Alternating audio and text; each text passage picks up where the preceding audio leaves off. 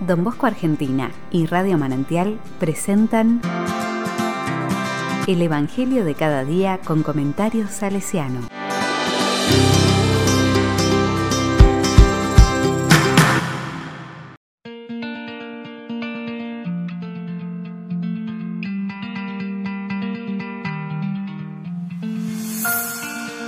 Domingo 12 de septiembre del 2021.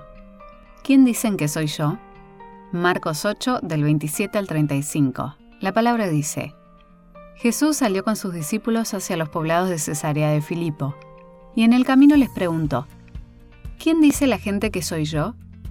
Ellos le respondieron, algunos dicen que eres Juan el Bautista, otros Elías y otros alguno de los profetas. ¿Y ustedes, quién dicen que soy yo? Pedro respondió, Tú eres el Mesías. Jesús les ordenó terminantemente que no dijeran nada acerca de él, y comenzó a enseñarles que el Hijo del Hombre debía sufrir mucho y ser rechazado por los ancianos, los sumos sacerdotes y los escribas, que debía ser condenado a muerte y resucitar después de tres días. Y hablaba de esto con toda claridad.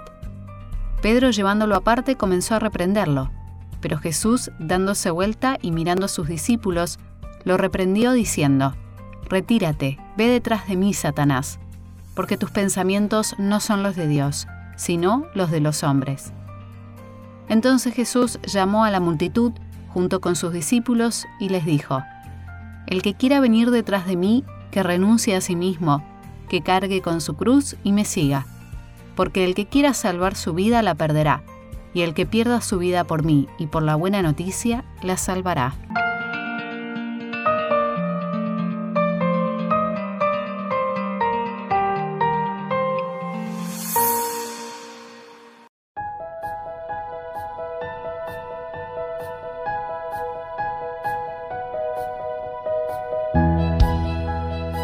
La palabra me dice, la escena que se nos presenta en el texto de hoy es central en el Evangelio de Marcos.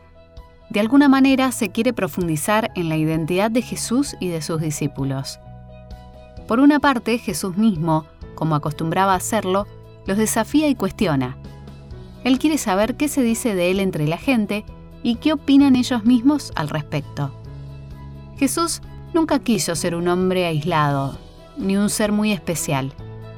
Lo primero que este texto nos enseña a los cristianos es que es bueno preguntar y preguntarse, porque la verdad implica una búsqueda constante y nunca podremos estar plenamente seguros de haberla alcanzado. De hecho, cuando Jesús hace la primera pregunta, ¿quién dicen los hombres que soy yo? Los discípulos recogen varias respuestas. Juan Bautista, Elías, alguno de los profetas. Pero Jesús va más a fondo y le formula la pregunta directamente a ellos. ¿Quién soy yo para ustedes?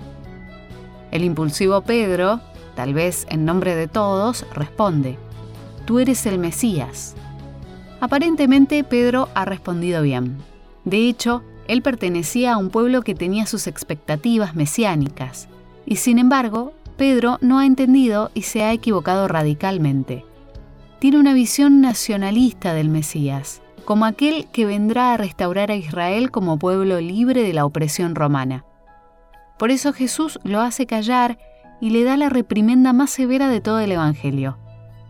Pedro quiere apartarlo de su misión, pero en la segunda parte del texto, además de corregir la visión de Pedro, se nos dice quiénes son los verdaderos discípulos. ¿Quién soy yo y qué debo ser como discípulo? Y no hay otra respuesta que seguir a Jesús y seguirlo hasta la cruz y hasta la muerte, porque no hay otro camino posible. El que quiera salvar su vida, la perderá. En realidad, todos y cada uno de nosotros somos Pedro. Nos cuesta aceptar el camino de Jesús, que es el camino del discípulo, entregar la vida para salvarla. Vale la pena que meditemos hondamente este Evangelio en tiempos de pandemia. Muchos tienen miedo por su vida o la de sus seres queridos. Otros piensan en la salvación a través de las vacunas u otras medicinas. Finalmente, otros acuden a la superstición o interpretan la fe cristiana en modo supersticioso, como si el hecho de rezar nos librara mágicamente de la enfermedad o del sufrimiento. cuántas falsas expectativas sobre Jesús y sobre nosotros como discípulos. Podemos preguntarnos, ¿quién es Jesús para nosotros hoy? ¿Qué expectativas suscita en mí? ¿Soy acaso Pedro? ¿O intento ser al menos un discípulo que sabe cuestionarse a fondo sobre su vida y su muerte?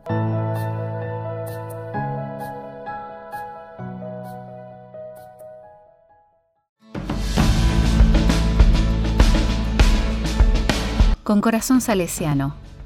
Hoy quisiéramos poner en consideración el testimonio de Seferino Namuncurá. Él fue un joven que poco a poco entendió quién era Jesús y quién era él para Jesús. Le costó, sin duda, pero recibió como don la gracia de ir entrando progresivamente en el misterio. Para él significó la renuncia a muchas expectativas humanas y hasta cristianas que tenía. Significó llevar la cruz personal, a veces de la incomprensión y de la soledad y significó también llevar la cruz social de su pueblo vencido, oprimido y maltratado. Pero al mismo tiempo era consciente y creía firmemente que entregándolo todo, podía participar también, junto a su pueblo, del triunfo de aquel que había venido a traer la vida en abundancia. Por eso él, como Jesús, se transformaría en una buena noticia, porque su nombre quedaría escrito para siempre en el libro de la vida este libro que también hoy nosotros podemos leer para vivir y morir como resucitados.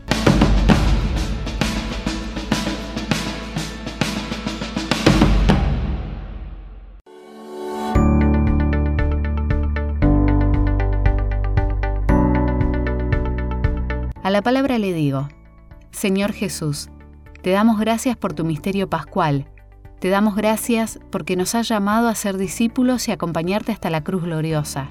Gracias porque nos das tu espíritu, para que podamos recorrer este camino y para que en cualquier circunstancia, alegre o penosa, estemos dispuestos a perder la vida para ganarla.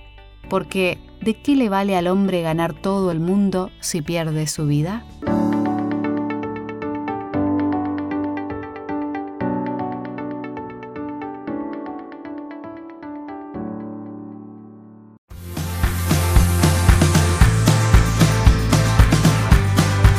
Recibí el comentario salesiano al Evangelio de cada día ingresando en www.donbosco.org.ar.